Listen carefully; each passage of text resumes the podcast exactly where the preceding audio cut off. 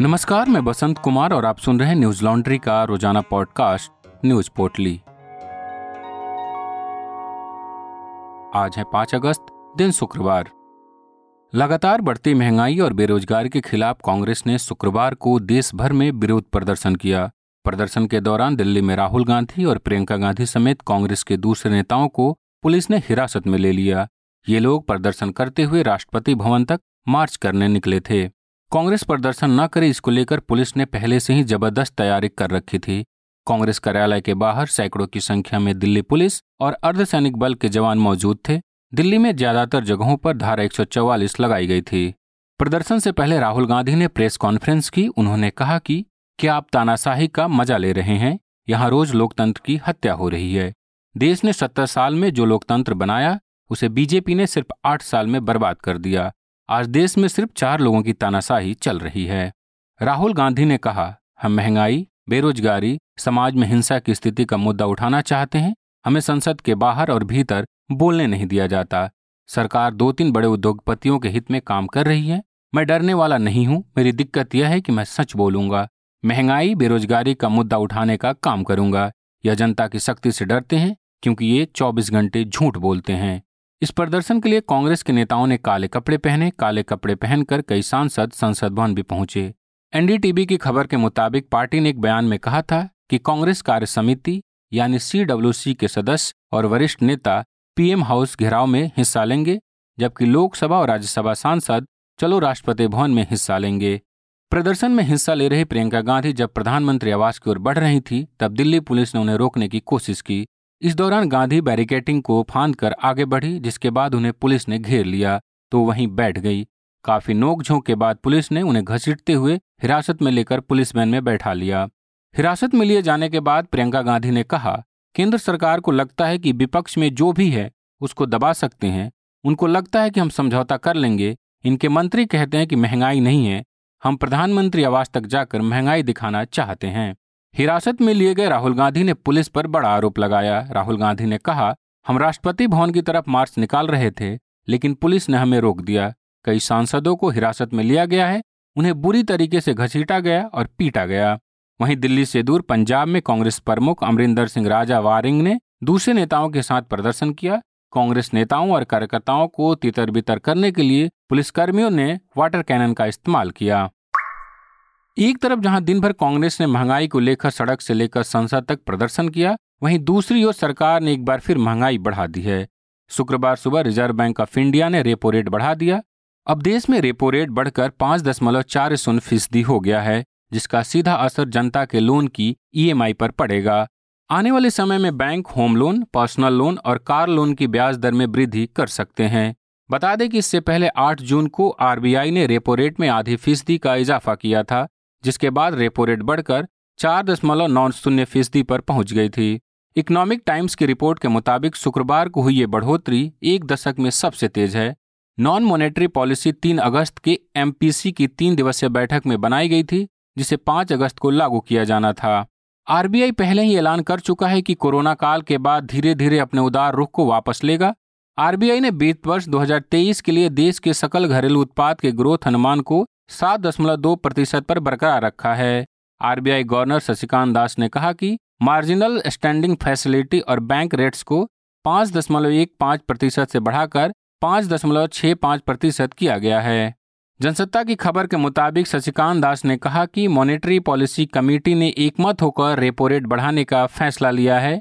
महँगाई को ध्यान में रखते हुए अकोमोडेटिव स्टांस वापस लेने का फैसला किया गया है। स्टैंडिंग डिपॉजिट फैसिलिटी को पाँच दशमलव एक पाँच फ़ीसदी और मार्जिनल स्टैंडिंग फैसिलिटी को पाँच दशमलव छः पाँच फ़ीसदी पर रखा गया है।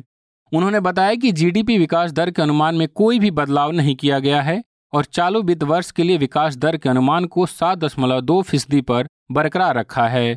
आरबीआई के अनुमान के मुताबिक जीडीपी पहली तिमाही में सोलह दशमलव दो फ़ीसदी, दूसरी तिमाही में छह दशमलव दो फ़ीसदी और तीसरी तिमाही में चार दशमलव एक फ़ीसदी और चौथी तिमाही में चार फ़ीसदी विकास दर रह सकती है। वहीं दूसरी तरफ़ दिल्ली में आज पाइप नेचुरल गैस यानी पीएनजी की कीमत दो रुपये तिरसठ पैसे प्रति बढ़ा दी गई है। दिल्ली और उसके सटे इलाकों में पाइप के ज़रिए सप्लाई की जाने वाली रसोई गैस की कीमतों को दो सप्ताह में दूसरी बार बढ़ाया गया है। पिछली बार 26 जुलाई को दरों में दो दशमलव एक रुपये प्रति एससीएम की बढ़ोतरी की गई थी। दिल्ली में अब कुकिंग गैस की कीमत पचास दशमलव पाँच नौ रुपये प्रति स्टैंडर्ड क्यूबिक मीटर हो गई है। उत्तर प्रदेश के अमरोहा ज़िले में एक सरकारी गौशाला में इकसठ गायों की मौत हो गई। वहीं एक सौ गायें अभी भी गंभीर हालत में है। यह घटना ज़िले के हसनपुर तहसील के साथलपुर गाँव में हुई है। बताया जा रहा है कि कथित रूप से बाहर से मंगाए गए चारे के खाने से गायों की मौत हुई है। वहीं घटना का वीडियो सामने आने के बाद प्रशासन ने मीडिया को वहाँ जाने पर रोक लगा दी। मीडिया रिपोर्ट्स के मुताबिक, गायों को रात के अंधेरे में जेसीबी की मदद से गड्ढा खोद कर दफना दिया गया। अमरोहा के जिलाधिकारी बालकृष्ण त्रिपाठी के मुताबिक गौशाला प्रबंधन ने ताहिर नाम के एक व्यक्ति से चारा खरीदा था। उन्होंने कहा कि ताहिर के खिलाफ प्राथमिकी दर्ज कर ली गई है और उसे गिरफ़्तार करने के प्रयास किए जा रहे हैं। एबीपी न्यूज़ की खबर के मुताबिक एडीजी बरेली जोन भी मौके पर पहुँचे और उन्होंने गायों को चारा देने वाले आरोपी ताहिर की गिरफ्तारी के लिए पाँच पाँच टीमें गठित की। फ़िलहाल गौशाला पर भारी पुलिस बल और प्रशासनिक अमला मौजूद है। इस पूरे मामले में पुलिस अधीक्षक आदित्य कुमार ने बताया कि गौशाला संचालक की ओर से तहरीर मिली है, जिसमें मुकदमा दर्ज कर लिया गया है और पिछले दो दिनों से जो लोग इस गौशाला में आ रहे थे, ऐसे सात लोगों को हिरासत में लेकर पूछताछ की जा रही है। उनका कहना है कि आरोपियों को जल्द ही पकड़ लिया जाएगा। इस पूरे मामले पर प्रदेश के मुख्यमंत्री योगी आदित्यनाथ ने ट्वीट किया और कहा, जनपद अमरोहा में गायों की मृत्यु अत्यंत दुखद है। एसीएस एवं निदेशक, पशुधन तथा मंडलायुक्त मुरादाबाद को घटना की जाँच कर रिपोर्ट प्रस्तुत करने और संबंधित अधिकारियों को बीमार गायों की चिकित्सा के समुचित प्रबंध करने हेतु निर्देशित किया गया है। घटना के दोषियों को बख्शा नहीं जाएगा। सुप्रीम कोर्ट ने बीते यूपी विधानसभा चुनाव में आपराधिक इतिहास रखने वाले उम्मीदवारों से संबंधित एक याचिका पर सुनवाई करने से इनकार कर दिया। कोर्ट में आपराधिक जानकारी सार्वजनिक नहीं करने को लेकर कई नेताओं के खिलाफ दायर याचिका पर सुनवाई होनी थी। याचिका वकील ब्रजेश सिंह द्वारा दायर की गई थी, जिसमें सोनिया गांधी, अरविंद केजरीवाल और अखिलेश यादव सहित कई पार्टी नेताओं के खिलाफ कार्रवाई की मांग की गई थी। सुनवाई करते हुए न्यायमूर्ति बी आर गवई और न्यायमूर्ति पी एस नरसिम्हा की पीठ ने कहा कि चुनाव आयोग इस मामले में सक्षम प्राधिकारी है और यह चुनाव आयोग का विषय है। अमर उजाला की खबर के मुताबिक यूपी विधानसभा चुनाव में राजनीति के अपराधीकरण को रोकने के लिए सुप्रीम कोर्ट ने सभी राजनीतिक दलों को निर्देश दिया था कि वो अपने प्रत्याशियों के आपराधिक रिकॉर्ड का ब्यौरा मीडिया में प्रकाशित करवाएँ। इसको लेकर कोर्ट में याचिका दायर कर आदेश की अवमानना करने वाले दलों खिलाफ कार्रवाई शुरू करने की मांग की गई थी। खबर के मुताबिक याचिकाकर्ता ने बताया कि सभी पार्टियों ने 2018 में सुप्रीम कोर्ट के आदेश का पालन नहीं किया। अगस्त 2021 में सुप्रीम कोर्ट ने राजनीतिक दलों को अपनी वेबसाइटों और सोशल मीडिया प्लेटफॉर्म पे अपने उम्मीदवारों के खिलाफ लंबित आपराधिक मामलों का विवरण और उन्हें चुनने के कारणों के साथ साथ बिना आपराधिक पृष्ठभूमि वाले लोगों को टिकट देने का निर्देश दिया था। अमेरिकी सीनेट ने फिनलैंड और स्वीडन को नाटो यानी उत्तर अटलांटिक संधि संगठन में शामिल करने का प्रस्ताव पास किया गया। इस प्रस्ताव का समर्थन डेमोक्रेटिक और रिपब्लिकन दोनों पार्टियों ने किया है। पीटीआई की खबर के मुताबिक प्रस्ताव के पक्ष में पंचानवे वोट मिले। वहीं सिर्फ़ एक सीनेट सदस्य ने विरोध में वोट किया।